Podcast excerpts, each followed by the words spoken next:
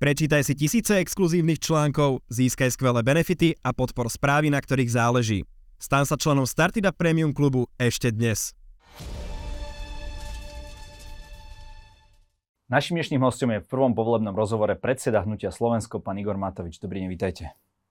Dobrý deň, ďakujem pekne za pozvanie. Uh, poďme k aktualitám. Uh, včera bola tá debata v parlamente ohľadom Expa Dubaj a úlohy Richarda Sulíka v tom.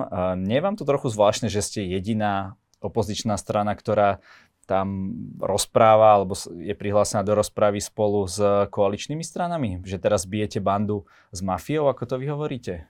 Proti Sulíkovi? Tak to bolo by pekné, aby som teraz si tuto hneď rovno začal hovoriť o Sulíkovi, aký je toho štapler, ale myslím si, že keď hovoríte, že poďme k aktualitám, tak v tomto čase, kedy sa to natáča, si myslím, že sa rozhoduje o o najzávažnejšej aktualite a to je o tom, ako spácha súčasná vláda organizovaného zločinu, doslova atentát voči špeciálnej prokuratúre a de facto voči spravodlivosti a vrátia nás pred rok 89.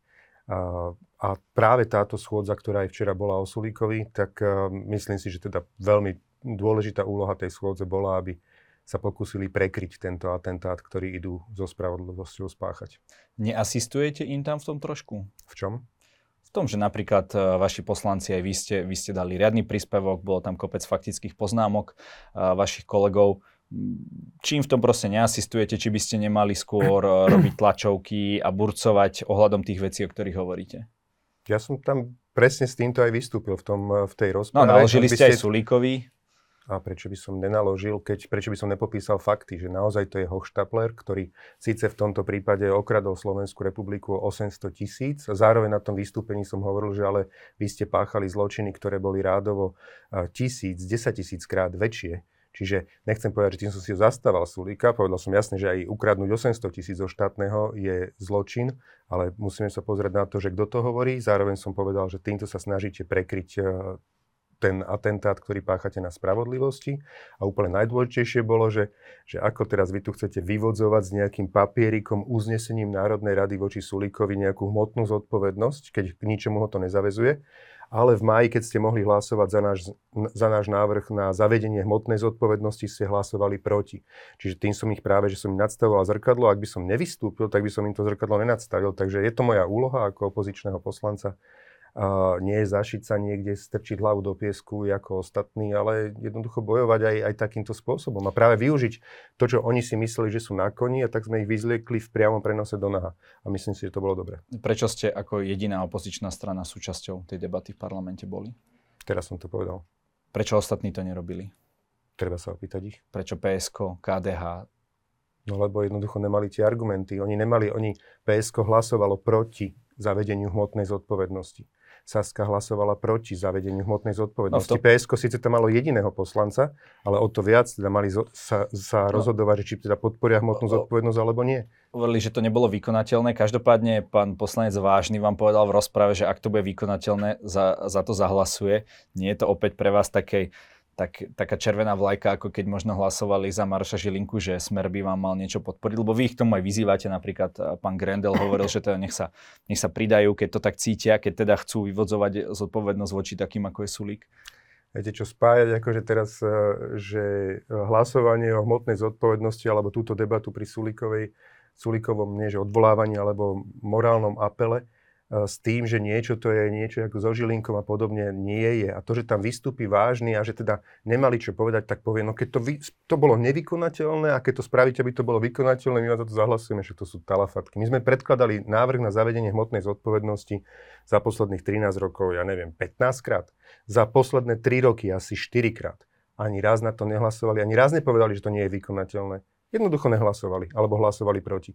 Teraz boli v úzkých, tak povedali, bolo to nevykonateľné. To je jasné, samozrejme. Každý trapák, ktorý chráni si svoj vlastný zadok, svoju vlastnú peňaženku, lebo nechce sa zodpovedať hmotne, vtedy v prípade, ak teda urobí nejaký prúser, tak potom si vymyslí takúto výhovorku. Takže neočakávate, že by vám za to zahlasovali? Oni určite normálne, účinný zákon o vyvedení, zavedení hmotnej zodpovednosti na 100% smer nepodporí. Dobre, a poďme ešte k tomu právnemu štátu. Dnes je aktualita, ktorú povedal pán Lipšic. že ak teda by to znamenalo, že špeciálna prokuratúra bude nedotknutá, on odíde z funkcie špeciálneho prokurátora. Je to podľa vás dobré riešenie? Je to lepšie riešenie, tak. ako keby sa menila celá prokuratúra vlastne kvôli jeho osobe? Je to presne obdobný ťah, samozrejme v úplne inej a vážnejšej veci, ako to, čo som ja včera robil, uh, jak som vyzliekal do naha uh, tých máfošov, čo nám vládnu, tým, ako sme im vlastne tú argumentáciu pri tej schôdzi prezentovali, tak takto Daniel Lipšic ukázal, že teraz sa ukáže vlastne, že, teda, že či teda im ide o to, aby dostali jeho zo špeciálnej prokuratúry, lebo to prezentovali voči svojim voličom, urobili z neho arci nepriateľa spravodlivosti, človeka, čo tu manipuluje vyšetrovaniami a podobne. A tvárili sa, že teda všetko, čo robia, robia preto, aby tam nebol Lipšic. No a on im teraz ponúkol na, tanier, na tanieri svoju vlastnú hlavu. A teraz sa ukáže, teda, či im išlo o tú hlavu, alebo o to, aby zahatali všetky tie trestné stíhania a vlastne zabezpečili si sebe beztrestnosť. Inak povedané, sami sebe si nadelili amnestiu. Lebo o tom je to, čo, o čom sa teraz v tejto chvíli v podstate rozhoduje na rokovaní vlády. No, oni najskôr chceli tú špeciálnu prokuratúru zrušiť, respektíve ju, teraz to vyzerá, že sa skôr začlení pod generálnu prokuratúru, rozdeli sa to medzi krajské prokuratúry. Každopádne narazili na Európsku, na Brusel vlastne, kde boli. Uh, myslíte si, že dokáže ako keby s týmto nám nejako, nejako asistovať Európska únia, aby napríklad trestné činy, ktoré súvisia s eurofondami, aby mohli stále riešiť tí špeciálni prokuratúry, ktorí sú tu vyslaní z Európskej únie? Ja sa obávam, že uh, nám Európska komisia a Európska únia vôbec v tejto veci nepomôže. Oni Čiže vidia... sú to len vy, vyhlásenia? Alebo... Obávam sa, ale aj to, že, teda, že tuto, že oni plánovali zrušiť USP a teraz začlenia pod generálnu prokuratúru, to je čert ako diabol, to je to isté. Že teda zrušia a tie prípady by sa nemohli by, nemohli by sublimovať, čiže museli by sa niekam zaradiť, čiže tak či tak by ich mala vlastne generálna prokuratúra, niekde by ich rozsadzala pod, po tých poslušných prokurátoroch a keď podriadia USP pod generálnu prokuratúru, tak jednoducho to bude de facto to isté z pohľadu toho trestného stíhania. Opäť uh, ten spis dostane ten prokurátor, vzhľadom na to, že na prokuratúre nie je náhodné pridelovanie spisov, jednoducho z vrchu to padá, vieme čo, tak e, z vrchu uh, hlavička rozhodne, že teda, ktorý teda prokurátor pôjde po ruke mafii, tomu to prideli a je to vybavené. A pekne sa všetko uprace, je to otázka možno o pár rokov, ani nebudeme vidieť, ako a zrazu zistíme, že naozaj tá korupcia na tých najvyšších poschodiach politike nebola, ako svojho času tvrdil Kaliňák. A čo sa týka tej Európskej únie a Európskej komisie, ja sa obávam, že oni si nemôžu dovoliť, oni vidia, že v podstate Orbán ich drží s prepačením za gule rok. Hovorí im, že ja vám nezahlasujem za tie hlasovania, kde treba jednotu, alebo kde má právo vlastne veta každá jedna krajina z členských krajín Európskej únie.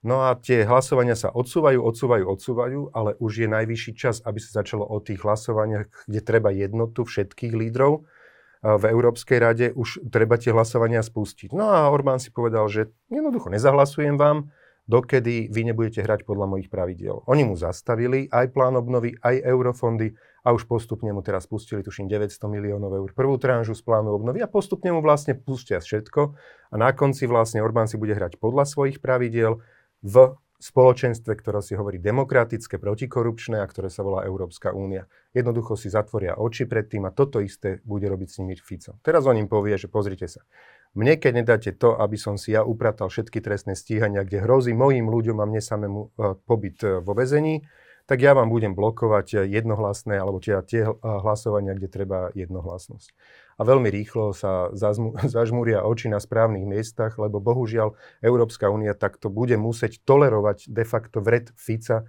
v svojom spoločenstve a bude mu musieť dovoliť, aby si robil svoju politiku. Mňa to mrzí, že to tak hovorím, ale bojím sa, že takto to dopadne, lebo bohužiaľ také sú také sú zmluvy, tak sú nadstavené hlasovania. Takže teraz bude Európsku úniu držať za gule nielen Orbán, ale aj Fico, hej? Áno, lebo tak asi vidí, že, že to funguje, vidí, ako sa to dá robiť a bude to v tieni Orbána v podstate bez problémov si robiť e, Fico to isté. A každý možno s tým iným cieľom, ale Fico jednoznačne bude mať ten svoj cieľ, aby ochránil svojich vlastných ľudí. Lebo to sú, ochraniť svojich vlastných ľudí je, je v podstate také jedno z troch kľúčových pravidel mafie. Jedno je, že neútočíte na manželky, alebo teda sa ne, ne, nemstíte na manželkách, nemstíte sa na deťoch a chránite svojich vlastných ľudí. A aj toto mi bolo také zvláštne, včera mi pripadalo na tej schôdzi pri odvolávaní Sulika, že on sa tak narobil, aby pomohol vlastne tomu organizovanému zločinu, aby nám tu vládol. Toľko im pomáhal a oni vlastne pri prvej možnej príležitosti ho hodia cez palubu, tak podľa mňa aj zle čítali ten manuál, alebo nedočítali ho manuál o tej Mia Family, ako to funguje, že jednoducho svojho vlastného človeka bez problémov hodili cez palubu. No, Sulik by povedal, že najnedôveryhodnejším politikom ste vy a vy ste prišli najskôr o kreslo premiéra, potom aj o kreslo ministra financí a potom aj uh, teda o celú tú koalíciu, ktor- v ktorej mal, mala najväčšiu časť Olano. To ale... by povedal Sulík a rozumný človek vie, aká bola pravda. Rozumný človek vidí, že vlastne kto tu bol ten, čo rozoberal dôveru a snažil sa bojovať a spochybňovať opatrenia vlády počas covidu a burcoval vlastne davy iným síce hlasom, ale burcoval davy proti opatreniam vlády v čase, kedy sme mali všetci držať dokopy.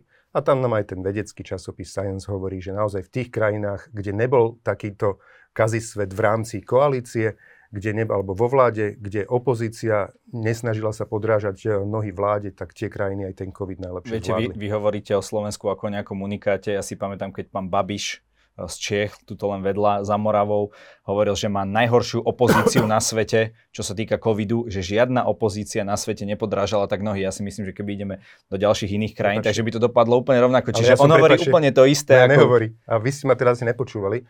Ja som povedal, že Science povedal, že tie krajiny, kde nebola opozícia proti vláde a kde nemali kazítko alebo kazi sveta v rámci koalície, tie dopadli najlepšie. Ja som nepovedal, že Slovensko bola jediná, ktorá dopadla zle. Okay, v poriadku. A zároveň som nepovedal, že sme dopadli najhoršie. My sme mali Vy ste hovorili, že to je nejaký svetový unikát, že Sulik je nejakým ja spôsobom svetový.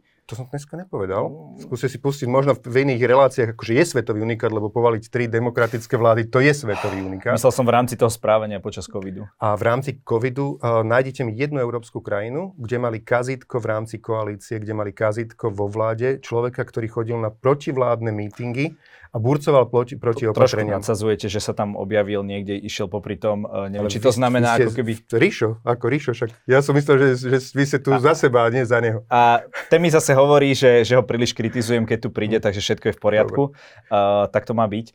Uh, prebiehala tu debata ešte pred voľbami o tom, či by mali krajiny v rámci Európskej únie si ponechať to právo veta keď vidíme, ako sa správa Orbán, ako, ako to teraz možno bude hrať Fico, myslíte si to stále, že by sme mali mať právo veta? Ja si osobne myslím, že by sme mali mať právo veta, ale áno, zároveň, eh, keď výsledkom bude to, že v podstate budeme eh, musieť, alebo Európska únia naozaj, jak som povedal, že demokratické a protikorupčné naladené spoločenstvo ľudí bude musieť tolerovať korumpovaného mafiána Fica, že vlastne on si tu urobí zo Slovenska krajinu podľa svojho gusta, zabezpečí si pre seba beztrestnosť a, a prinúti tú Európsku komisiu, aby si zavrela oči, uši, ústa, nos, všetko a aby jednoducho šúpala sem peniaze, lebo jednoducho ich bude vydírať, lebo im nebude hlasovať za, za to, kde, tu, um, kde to unizono hlasovanie budú potrebovať, tak uh, Mňa to mrzí, ale asi v takejto situácii dnes sa reálne nachádzame. Zároveň ale teda hovorím, akože stratiť e, možnosť práva veta alebo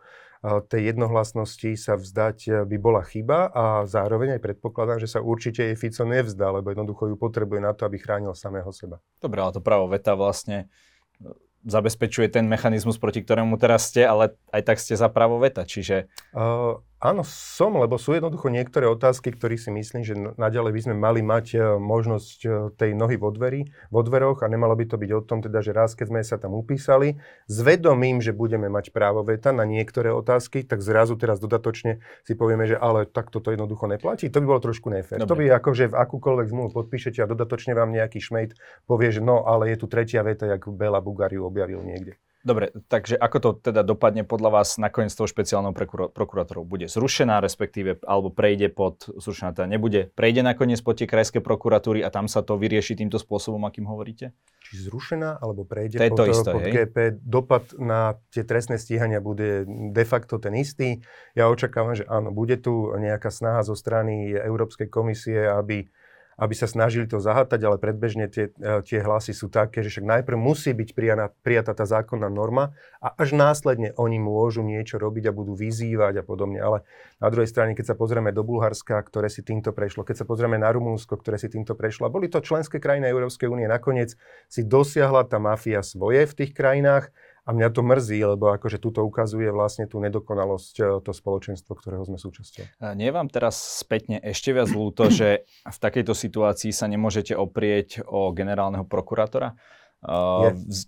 ktorého ste vlastne vyzvolili spolu teda s veľkou väčšinou aj s vtedajšou opozíciou. Nevnímate spätne ešte naozaj tie apely napríklad Juraja Šeligu, aby ste, aby ste nešli do toho, lebo klamal na vypočúvanie a tak ďalej, eh, že v tomto ste obrovskú chybu a nadprácu, ako keby pre týchto ľudí spravili vy? Tú nadprácu tu robil niekto druhý a opäť akože tí ľudia, ktorí sledujú tú politiku zoširšia a hlavne nemajú pamäť meňavky, ale teda pamätajú si, tak eh, tí vedia, že vlastne áno, náš kandidát bol Daniel Lipšic eh, na generálneho prokurátora. Len pani prezidentka vtedy aj s progresívno-liberálnymi médiami považovali za mimoriadne dôležité bojovať proti nemu, aby sa stal generálnym prokurátorom. A dnes si myslím, že Mali týmto ľuďom... 4-5 prepačte, kvalitných kandidátov, z ktorých ste si mohli vybrať, napríklad sa, pán Hrivnák. Teraz sa báme o tomto bode.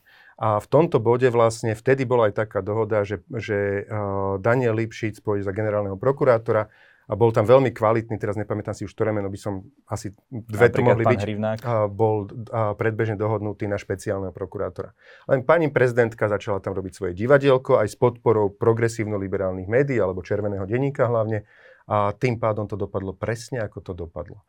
Čiže na čo to robila? Na čo to bolo dobré? Nebol by ten generálny prokurátor o mnoho lepší, ten Daniel Lipšic? Určite, že by bol.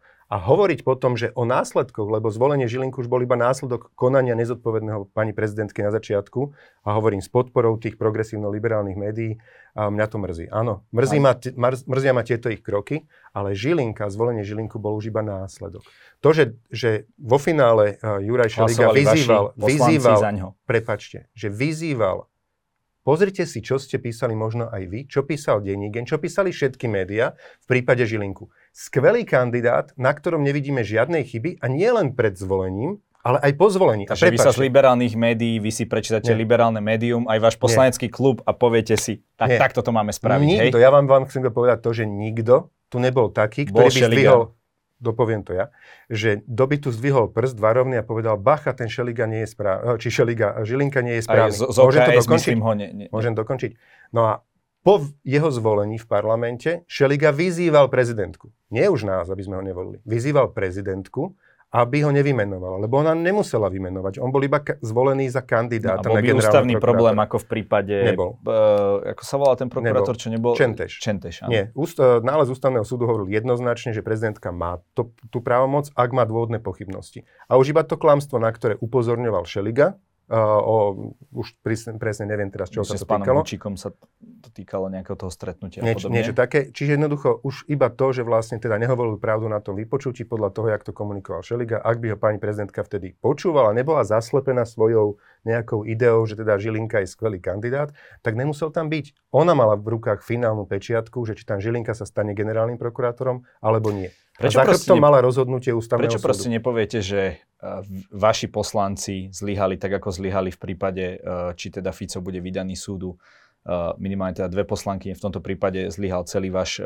poslanecký klub. Prečo to proste nepriznáte? A prečo, prečo zvalujete vy... vinu ako keby okamžite na niekoho iného? A prečo vy manipulujete s pravdou a nepriznáte to, že vlastne na začiatku tu bola prezidentka... Lebo vaši poslanci hlasovali. Prepačte, to, je, to je pravda. To je raz. pravda. Ja vám ale hovorím celú pravdu. Vy hovoríte tú časť pravdy, ktorá vám možno ja vyhovuje, alebo nejaké časti tu bude pani prezidentka, budem sa aj pýtať tie veci. Keď tu ste vy, tak Jasne. sa vás pýtam Ale vás. ja sa vám kontextne snažím vysvetliť, že aká bola celá pravda. A jednoducho my sme mali skvelého kandidáta a bohužiaľ pani prezidentka s podporou progresívno-liberálnych médií ho zahatali, povedali, že to bude, to je strašné, aby taký človek bol a ja si myslím, že dnes si robí skvelú robotu ako špeciálny prokurátor. A vidí to celé Slovensko, že nakoniec sme mali pravdu v prípade nominácie Daniela Lipšica. Čiže mohli sme mať skvelého generálneho prokurátora, a preto, že pani prezidentka sa správala tak, ako sa správala, možno len preto, lebo Matovič prišiel s tou ideou, lebo jednoducho osobná nenávisť, osobná záž, alebo ja neviem čo, tak jednoducho dopadlo to, ako to dopadlo. A ešte raz hovorím, vtedy bola dohoda, že boli by skvelí aj generálny prokurátor, aj špeciálny. Ale potom nastalo vákum a sa tá voľba oddialovala a dopadlo to presne, ako to dopadlo. Už do toho dal tam nohu do dverí aj uh, Boris Kolár, bez neho by sme nedokázali akože sa aj nejako dohodnúť. A potom na konci, áno, toto bola dohoda, ale ešte raz hovorím, my aj ako politici, my si máme odkiaľ z prsta vycúcať informácie nejaké diskreditačné o niekom. Nikto, všetky médiá aj potom vypočutí tlieskali Žilinkovi, aký skvelý kandidát. Po jeho zvolení mu tlieskali, že wow, skvelý kandidát, lebo není na ňom ani, ani chybičky. Len Matovič bol problém, ale Žilinka je geniálny. To si pozrite reakcie, reakcie médií. A zrazu teraz tie médiá hovoria, že ale my s tým nič, to tam tí zlí politici, tí poslanci v tom parlamente a to je aká spravodlivosť, prosím vás, toto? To je aké hľadanie pravdy? Podľa mňa máme všetci na tom zodpovednosť, to, ale na začiatku bol niekto, kto odmietol skvelého kandidáta a s podporou tých médií. Otázka je, či je skvelý kandidát alebo štandardný kandidát v nejakých západných demokraciách ten, ktorý má politickú minulosť, ktorý s vami bol na jednej kandidátke, ktorý naozaj má za sebou dlhú politickú históriu. Uh, skvelý kandidát v zmysle tom, či by podobnú prácu neurobil nejaký kariérny prokurátor, ktorých tam bolo X, kandidátov. Aj dnes vlastne to, čo sa vytýka Danielovi Lipšicovi, je najmä tá jeho politická minulosť. Vytýkajú mu to iba zločinci, ktorým... je to neštandardné. Prepačte, Povedzte mi nejakú inú krajinu, kde to prepačte, tak je. nemám to v hlave, ale naozaj vtedy, vtedy, keď si pozrite spred tých troch rokov tie debaty verejné, alebo štyroch, už teraz neviem, troch, E, rokov dozadu, tak e, vtedy presne boli vymenované aj krajiny v tej verejnej debate, kde presne takto je. Kariérni politici, ktorí sa následne stali generálnymi prokurátormi a boli, boli skvelými generálnymi prokurátormi. Ale naozaj nie som právnik, nemám to ani v hlave, je to téma, ktorá bola pred tromi okay. rokmi. Dobre, uh, čiže uh, uvidíme, ako to dopadne s Danielom Lipšicom. Každopádne vy ešte upozorňujete, respektíve Richard Sulík aj na extrémne zvyšovanie daní. Uh, ide to tak ruka v ruke? Máte pocit, že treba teraz všetko spraviť nejakým spôsobom rýchlo, alebo, alebo majú pravdu vaši kritici, ktorí hovoria, že ste zadlžovali Slovensku veľmi rýchlým tempom, že ste absolútne rozvrátili verejné financie a oni chcú len konsolidovať, aby zachovali nejakým spôsobom sociálny štandard. Viete, čo to je rozvrat verejných financií? To je blud, ktorý tu bohužiaľ počas e, úradníckej vlády najprv začal púšťať ten, ani neviem, jak sa volal, e, minister financií, ktorý, čuduj sa svete, akože potiahol všet, všetkých smerákov, čo sme my e, vyprášili Horvát, z ministerstva. Myslím. Môže byť. Čo sme my vyprášili z ministerstva financií, tak on si ich pekne popoťahoval na ministerstvo financií späť. Takže vieme asi, ktorým smerom to fúkalo. Čiže takéto veci tam hovorila. Viete, čo sú fakty? Fakty sú to, že poprvé, ako to berú ratingové agentúry, rozvrat verejných financií, počas troch kritických rokov, mimoriadne ťažkých kríz, sme udržali rating a ešte na konci v podstate sa nám ho podarilo zlepšiť z negatívneho výhľadu na stabilný. A toto je jedno z námienko, na základe ktorého môžete posudzovať, teda, že či je niečo rozvrátené alebo nie je rozvrátené. Ďalšie vysvedčenie je to, čo povedala Európska únia, alebo tá Európska komisia, jej poradný orgán alebo inštitúcia, Európsky štatistický úrad, ktorý povedal, že sme počas tých troch rokov krízových 20, 21, 22... To je to, čo sa hovorilo, že ste si sa, sám dali vysvedčenie. Nie, sami. to Euro, mm-hmm. Eurostat. Okay. Ja som samozrejme, že na tlačovke som to zverejnil, lebo novinárov to nezaujímalo. Novinárov nezaujímali dobré veci, čo sa diali počas našich vlád, počas našej koalície. Hociaká smietka, maličké zapochybovanie z toho urobili slona. Dobré veci, strat strategicky zamlčiavali a prospievali tej atmosfére. Dobré veci zla, môžete hovoriť aby... vy, nie, pán nie, Matovič. Máte nie, dostatok nie, kanálov, Prepačte, dostatok priestoru. Dobré veci môžu ne, hovoriť politici. Nie, nie, nie. Objektívny novinár povie dobrú vec, nemusí ju chváliť, ale ju spomenie aspoň. Ale nie, že ju úmyselne zatají. A objektívni novinári na Slovensku, objektívni úvodzovka, viete, že spravili s tou informáciou? Že Európsky štatistický úrad povedal, že prvýkrát historicky tie tri roky boli lepšie hospodárili sme ako priemerná krajina Európskej únie. A viete, čo povedali objektívni novinári o tom? Nič. Ani si tú informáciu nevšimli, lebo nevyhovovala do toho narratívu rozvratených verejných financií.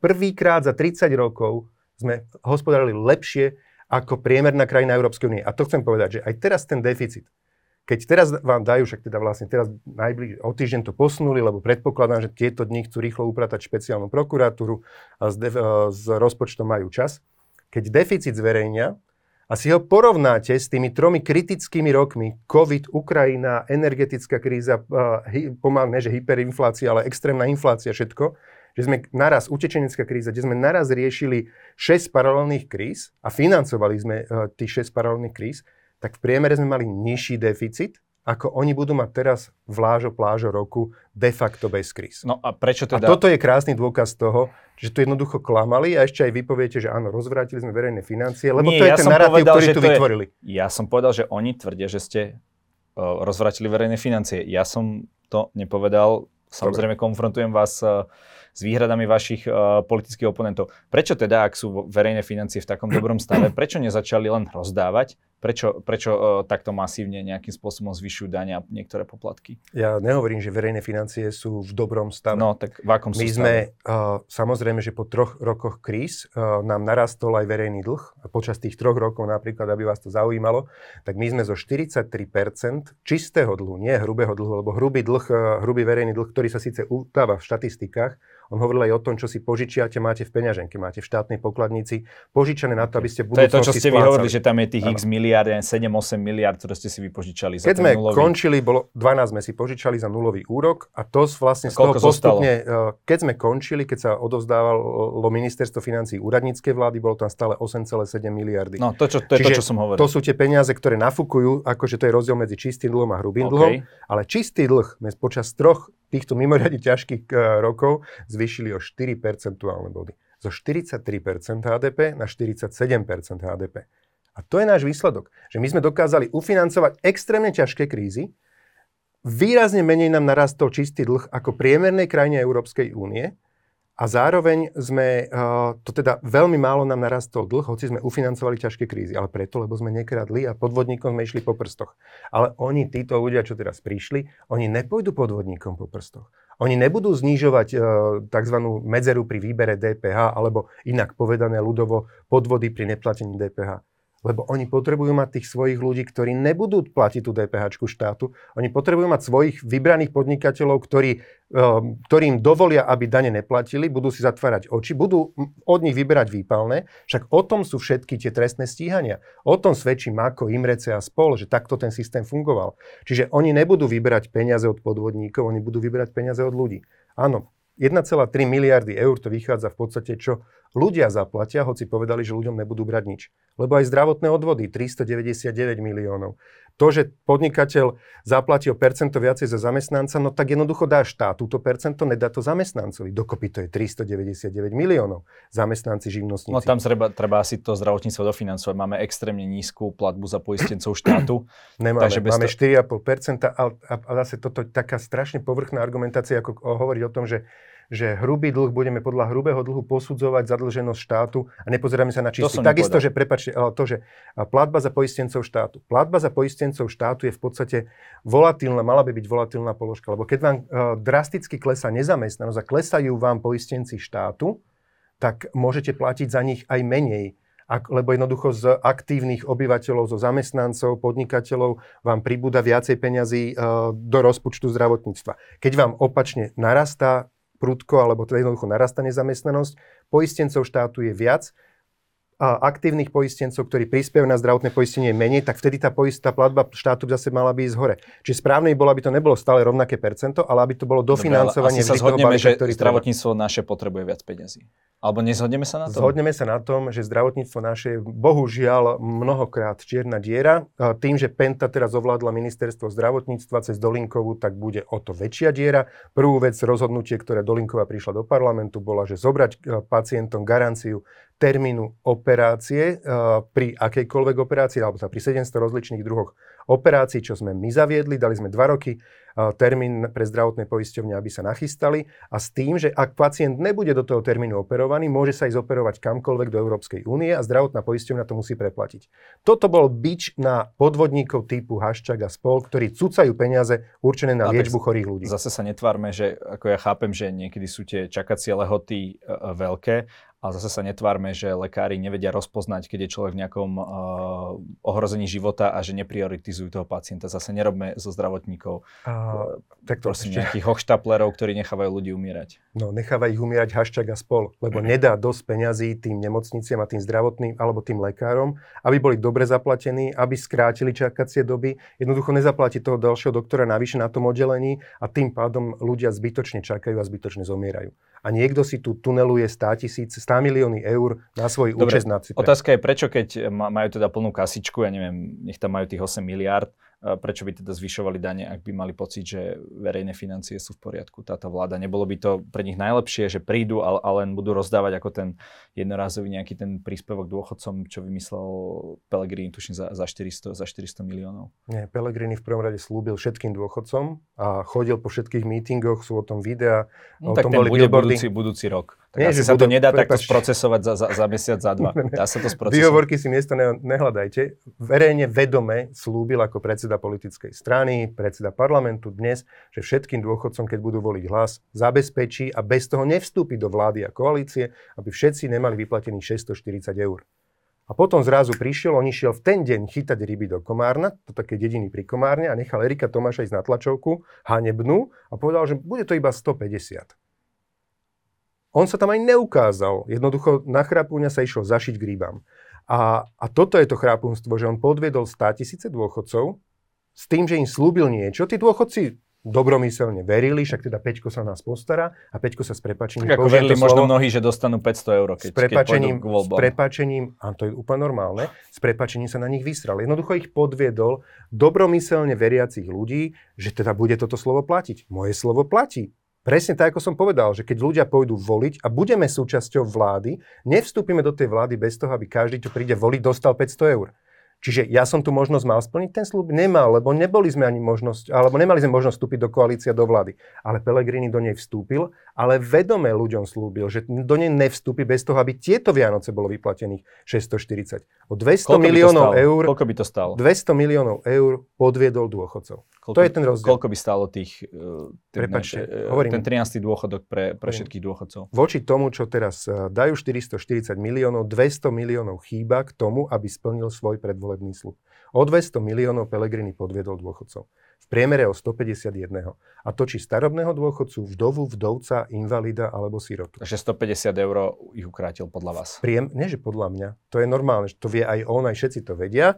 A v priemere to je o 150, hmm. čo ukrátil. Od, tá suma je od okay. 40 eur do 290, ale teda je 1,7 milióna dôchodcov, ale keďže sa narátavajú tie nároky, tak je to milión 450 tisíc približne a krát tých okay. 150 eh, eur je to niečo tesne nad 200 miliónmi eur. Okay. Čo sa týka eh, Pellegriniho, respektíve hlasu, tam hneď po voľbách vlastne máte, máte asi voči ním ešte takú nejakú zášte hovorím o, o tom, čo zverejnil Samuel Migal a bolo to aj, myslím, v Pluske, taký ten článok o tom, že, že vlastníte nejaký kaštiel s, s vašou manželkou. Máte na nich ako keby na toho Pellegriniho nejakým spôsobom kvôli tomuto extra spadeno? Mm, poprvé, na začiatku si povedali, že hneď po voľbách. Nie, oni to urobili posledný, no, posledný deň kampane. No ja som čítal, ja som čítal ten, tie ešte, noviny, takže... A po internete to sponzorovali, čo tiež bolo protizákonné, sponzorovali to ešte aj počas volebného moratória.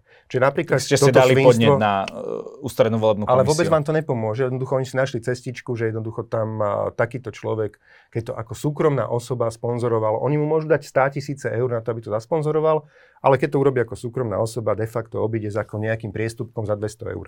Čiže krásnu cestu si našli k tomu, aby, aby v podstate obišli volebné pravidlá v čase moratória, tlačili všade po, po internetu. zaplatil ten človek že... 200 eur, alebo podali ste na ňo niečo? Alebo... Podnet dáte na tú štátnu komisiu. A to ste dali. Určite, že sme dali, ale hovorím, že keď ako sme to prechádzali s právnikmi, nič sa tomu človeku nestane, okrem pokuty za 200 eur, ale mohol natlačiť do reklamy 100 tisíce eur. A toto vlastne počas volebného moratória na Chrapúňa Pelegrini s Migalom robili a vedome klamali o mojej manželke a o mne, že máme nejaký kaštiel v Turčianskej šťavničke či tepličke. Šťavničke myslím. Šťavničke. Tepličke. Šťavničke. Ale a, a kaštiel a plus k tomu ešte sedem nejakých činžiakov či apartmanových domov a podobne. Jednoducho svinstvo si vymysleli, absolútny blud. Podľa mňa tomu uverilo pár miliónov ľudí na Slovensku. Koľko kvôli tomu volilo hlas a koľko kvôli tomu nevolilo nás, to nikto nevie spočítať. Ale som presvedčený, že tie voľby by dopadli presne opačne. Že dnes by nevládli oni, ale jednoducho tesne by e, tie voľby nedali. Lebo takéto svinstvo tesne pred voľbami pustiť medzi ľudí a nemám kvôli tomu spadené. Pre mňa je Pelegrini nebezpečnejší a zákernejší človek ako Fico. Len má to pozlátko na sebe. Má jamôčky, usmieva sa, čači mači, neviem čo a tvári sa, že akože on je nejaký iný a priznajme si, neoblbol náhodou aj novinárov? Neboli tu náhodou novinári, ktorí tu tri roky o ňom hovorili, že toto je tá nová nádej demokracie? Že nie je Matovič, Matovič je bakany, škaredý, to je ohrozenie demokracie, ale Pelegrini po tých voľbách, on sa spojí s tými demokratmi a budú spolu vládnuť. Však mu na rúžiach ústlali opäť progresívno-liberálni novinári. Oni ho de facto stvorili. A čo sa z neho ukázalo? Že to je zákerný hajzel, ktorý sa s mafiou spojil, lebo sám je mafia. A o tom toto je. Ja som to pomenoval od začiatku. Ale, ale teraz sa opýtajte, ty, Kačenka a podobných, e, ktorí Pán Matovič, keby títo progresívni novinári uh, mali takú moc, tak vy by ste uh, asi neboli v parlamente, nie? Jasné. Keby mali takú, takú obrovskú moc, Povedzme ako, si- ako vy tvrdíte. Povedzme si, že áno. tak by už my sme- PSK bolo vo vo voľbách uh, minulých, bolo v parlamente, keď im Však chýbalo ich, takto, tisíc však, hlasov. akože vyrobili ich.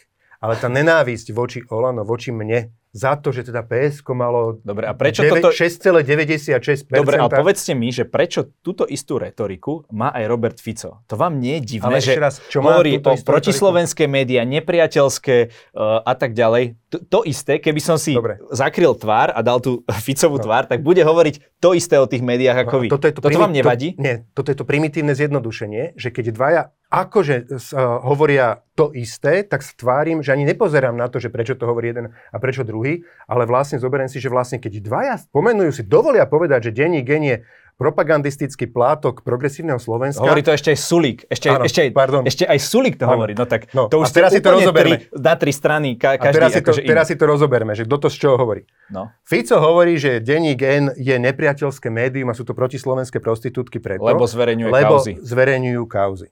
A to je v poriadku. A, Matovič to to prečo činnosť. hovorí? Preto, lebo denní gen za 3,5 roka nenapísal ani zmienku, ani chlp, ani písmeno o tom, čo naša koalícia urobila dobre. Čo sme urobili neutrálne, to, No, myslím, to že vás chválili za zahraničnú politiku. Uh, Aha, joj, Tak. super, klobúk dole. Ďakujem No tak- pekne. a? Ale čo tu robili? 3,5 roka. Lynč, a manipulácia, prečo to hovorí propaganda. Sulík ešte z akého úplne iného dôvodu? No tak Sulíkovi sa jasné, že jemu nepáči, lebo však je konkurencia PSK a Saska. A tak keď Sulíkovi náhodou nenapíšu, že, že 11. článok v rade pozitívne o ňom, ale 11. si dovolia napísať kriticky a v prospech PSK, tak sa ho to dotýka, lebo on si zvykol, že on je Boh na zemi, on sa píše iba pekne. Však si zoberte, ako keď trošku objektívne, keď máte niekedy čas, si zoberte, uh, ja som mal dni, kedy som na denníku N bol medzi desiatými článkami, že z desiatých článkov bolo 9 Dobre. a z deviatých článkov bol lynč. Dobre, Ale ešte raz, a teraz ne, ešte ja nechcem ukončiť, lebo teraz to strašne kritické práve táto chvíľa. Možno počas tohto rozhovoru už e, možno na denníku len v minúte na minúte, po minúte nabehlo, že áno, vláda schválila zrušenie špeciálnej prokuratúry, ale podriadenie pod generálnu prokuratúru. A pozrite si to, ako teraz teda denní gen linčuje tých zločincov, čo nám vládnu, že či aspoň z 10% im nakladajú toľko, čo nakladali mne počas mimoriadne ťažkých rokov. A ja som od nich nechcel nič iné. Ja som od nich nechcel chváliť. Ja som chcel od nich len byť objektívny. A to som nedosiahol. Ja som dostal iba lynč a v podstate takto pomáhali a fúkali do plachetnice Ficovi, aby jednoducho bojovali proti tej vláde. Demoralizovali autoritu vlády, opatrení, kvôli tomu tisícky ľudí zomieralo. Lebo sa takáto atmosféra By povedal, že kvôli vašim chaotickým rozhodnutiam, keď ste napríklad nezaviedli lockdown, ako Marek Krajčí Áno. plakal na, nejakom, uh, na nejakej tej uh, pandemickej komisii alebo Neplakal, niečo sám to takom. povedal, že neplakal. Plakala tam, áno, prišla tam uh, pani No, tak z, niekto sa tam proste môjho, plakalo. Áno, z môjho konzília odborníkov, ktoré som si zvolil, tak Dobre, počiaľ tam no, prišla tak pani to by človek povedal, že a to je, prihovárala aj neviem, sa- či za to môže denní gen, že, že nejakí vaši odborníci Viete, proste dobre, vnímali ale- tú situáciu za kritickú. Ale k tak, tomu. nie, ja ešte poviem k tomu, lebo nechcel by som, aby takáto bodka bola. Vy nemáte podľa mňa eh, hlúpych eh, divákov. A ten, ten rozumný divák vie, že keď raz nekriticky podporujú médiá, napríklad ten denní gen, Sulíka, Sulíka, Sulíka, do neba ho stavajú. Tomu Sulíkovi, takémuto človeku s tým... eh, S tým Počkajte, eh, tomu Sulíkovi, ktorý, ktorého kritizovali za jeho zahranično-politickú orientáciu. Absolútne ktorý nepodstatné. má V čase, teraz sa bavíme nich- o covide, prepáčte. OK. Teraz sa bavíme o covide. V čase covide na rukách ho nosili. A keď ho takto nekriticky zbožňovali, on si na to zvykol. Takýmto malým ľuďom strašne uh, dobre robí, keď im nabopnáva to ego. A keď im ho niekto hladká, masíruje a dostávajú tú starostlivosť, to hýčkanie uh, známe od uh, Glváča, či od koho to bolo.